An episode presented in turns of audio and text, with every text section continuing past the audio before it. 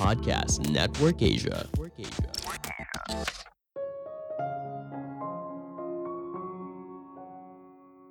Banyak ketidakpuasan dalam hidup terjadi karena kita tidak meminta apa yang kita inginkan. Halo semuanya, nama saya Michael. Selamat datang di podcast saya, Sikutu Buku. Kali ini saya akan bahas buku The Aladdin Factor karya Jack Canfield. Sebagai informasi, podcast Sekutu Buku sekarang bergabung dengan Podcast Network Asia dan Podmetrics loh. Sebelum kita mulai, buat kalian yang mau support podcast ini agar terus berkarya, caranya gampang banget kalian cukup klik follow. Dukungan kalian membantu banget supaya kita bisa rutin posting dan bersama-sama belajar di podcast ini. Buku ini membahas bagaimana cara meminta apa yang kamu inginkan. Apakah kamu ingin bahagia, menjalani hubungan percintaan yang mesra, karir yang terus meningkat?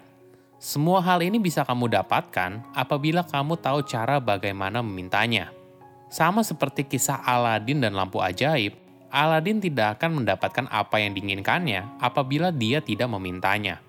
Mungkin saja banyak keinginan kamu dalam hidup tidak tercapai karena kamu tidak memintanya. Kita takut dipandang lemah oleh orang lain, kita takut dianggap tidak kompeten, dan sebagainya. Padahal kenyataan justru sebaliknya.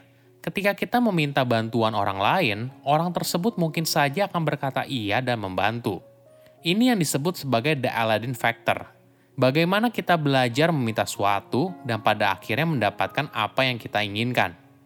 Saya merangkumnya menjadi tiga hal penting dari buku ini. Pertama, kehebatan dari meminta.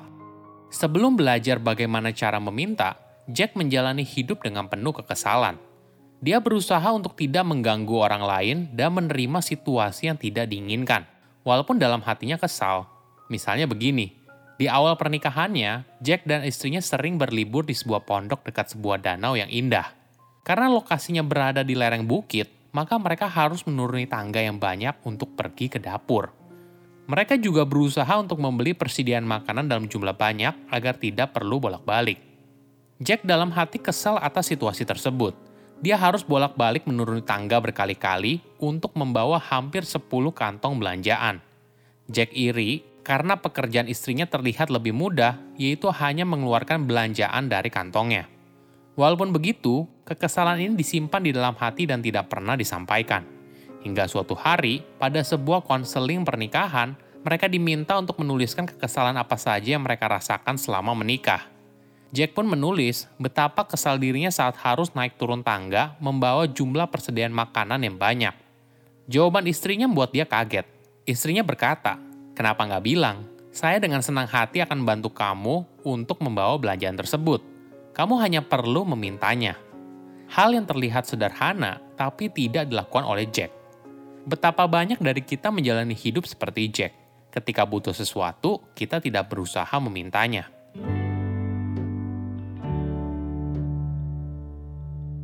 Kedua, kenapa sulit meminta bantuan? Ada lima alasan kenapa kita tidak meminta apa yang kita inginkan. Pertama, ignorance. Banyak dari kita tidak tahu bagaimana cara meminta yang efektif. Kita tidak tahu caranya menemukan orang yang sekiranya bersedia membantu atau belajar memahami bahasa tubuh orang yang menolak. Analoginya begini, ketika kamu terbiasa mendapatkan sepotong roti untuk sarapan, kamu tidak tahu kalau kamu ternyata bisa meminta sepiring pasta. Kamu belum pernah melihat sepiring pasta, kamu bahkan mungkin tidak tahu kalau itu ada. Jadi, meminta pasta sama sekali di luar bayanganmu.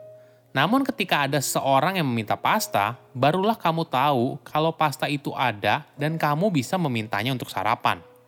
Kedua, limiting and inaccurate beliefs. Artinya kita terbelenggu oleh pikiran negatif. Kita mungkin diajarkan kalau lebih baik memberi daripada menerima. Kalau emang dia sayang kamu, harusnya nggak perlu dong kamu kasih tahu apa yang kamu mau. Ini adalah pemikiran yang berbahaya.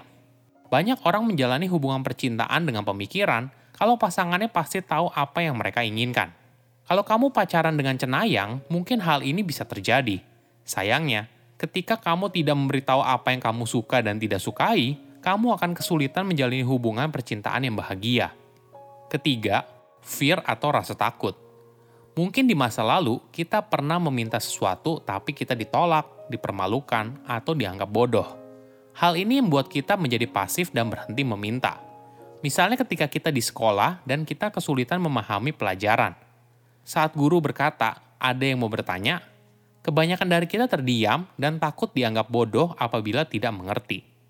Ketakutan inilah yang membuat kita berhenti meminta, padahal mungkin saja guru tersebut dengan senang hati akan mengulang pelajaran tersebut agar kamu semakin paham. Keempat, low self-esteem atau rendahnya percaya diri. Menurut sebuah penelitian, hanya satu dari tiga orang memiliki rasa kepercayaan diri yang tinggi. Sebagian besar dari kita merasa tidak layak untuk dicintai, merasakan kebahagiaan, atau menjalani hidup yang kita inginkan. Misalnya begini, Ketika kamu diminta untuk memberikan penilaian pada dirimu sendiri dari angka 1 sampai 10 atas kinerjamu selama setahun, angka berapa yang kamu berikan? Apakah kamu berikan angka yang tinggi, rata-rata, atau malah rendah? Jika kamu saja memberikan nilai rendah pada dirimu sendiri, bagaimana kamu bisa berharap orang lain bisa memberikan nilai yang tinggi? Kelima, pride atau kesombongan. Jika sebelumnya kita takut meminta karena takut ditolak atau malah minder, tapi di sisi lain, ada juga orang yang tidak meminta bantuan karena terlalu sombong. Mereka merasa dirinya adalah orang yang hebat dan tidak butuh bantuan orang lain. Betapa sering kali kita merasa sombong, misalnya merasa kalau kita tidak butuh nasihat dan merasa paling tahu, tapi ujung-ujungnya malah salah. Sederhananya begini, ketika kita meminta bantuan kepada orang lain, kita ibaratnya mengakui kalau kita tidak tahu atau tidak mampu dalam sebuah hal. Nah, Perasaan ini kadang sulit diterima oleh seorang yang terlalu arogan. Masalah kesombongan ini mungkin sering kali dialami oleh para pria. Maklum saja sejak kecil, mereka sudah diajari harus menjadi pribadi yang kuat dan mandiri, karena nantinya akan menjadi kepala keluarga. Butuh sebuah kerendahan hati untuk bisa mengakui apa yang tidak bisa kita lakukan dan berusaha meminta bantuan.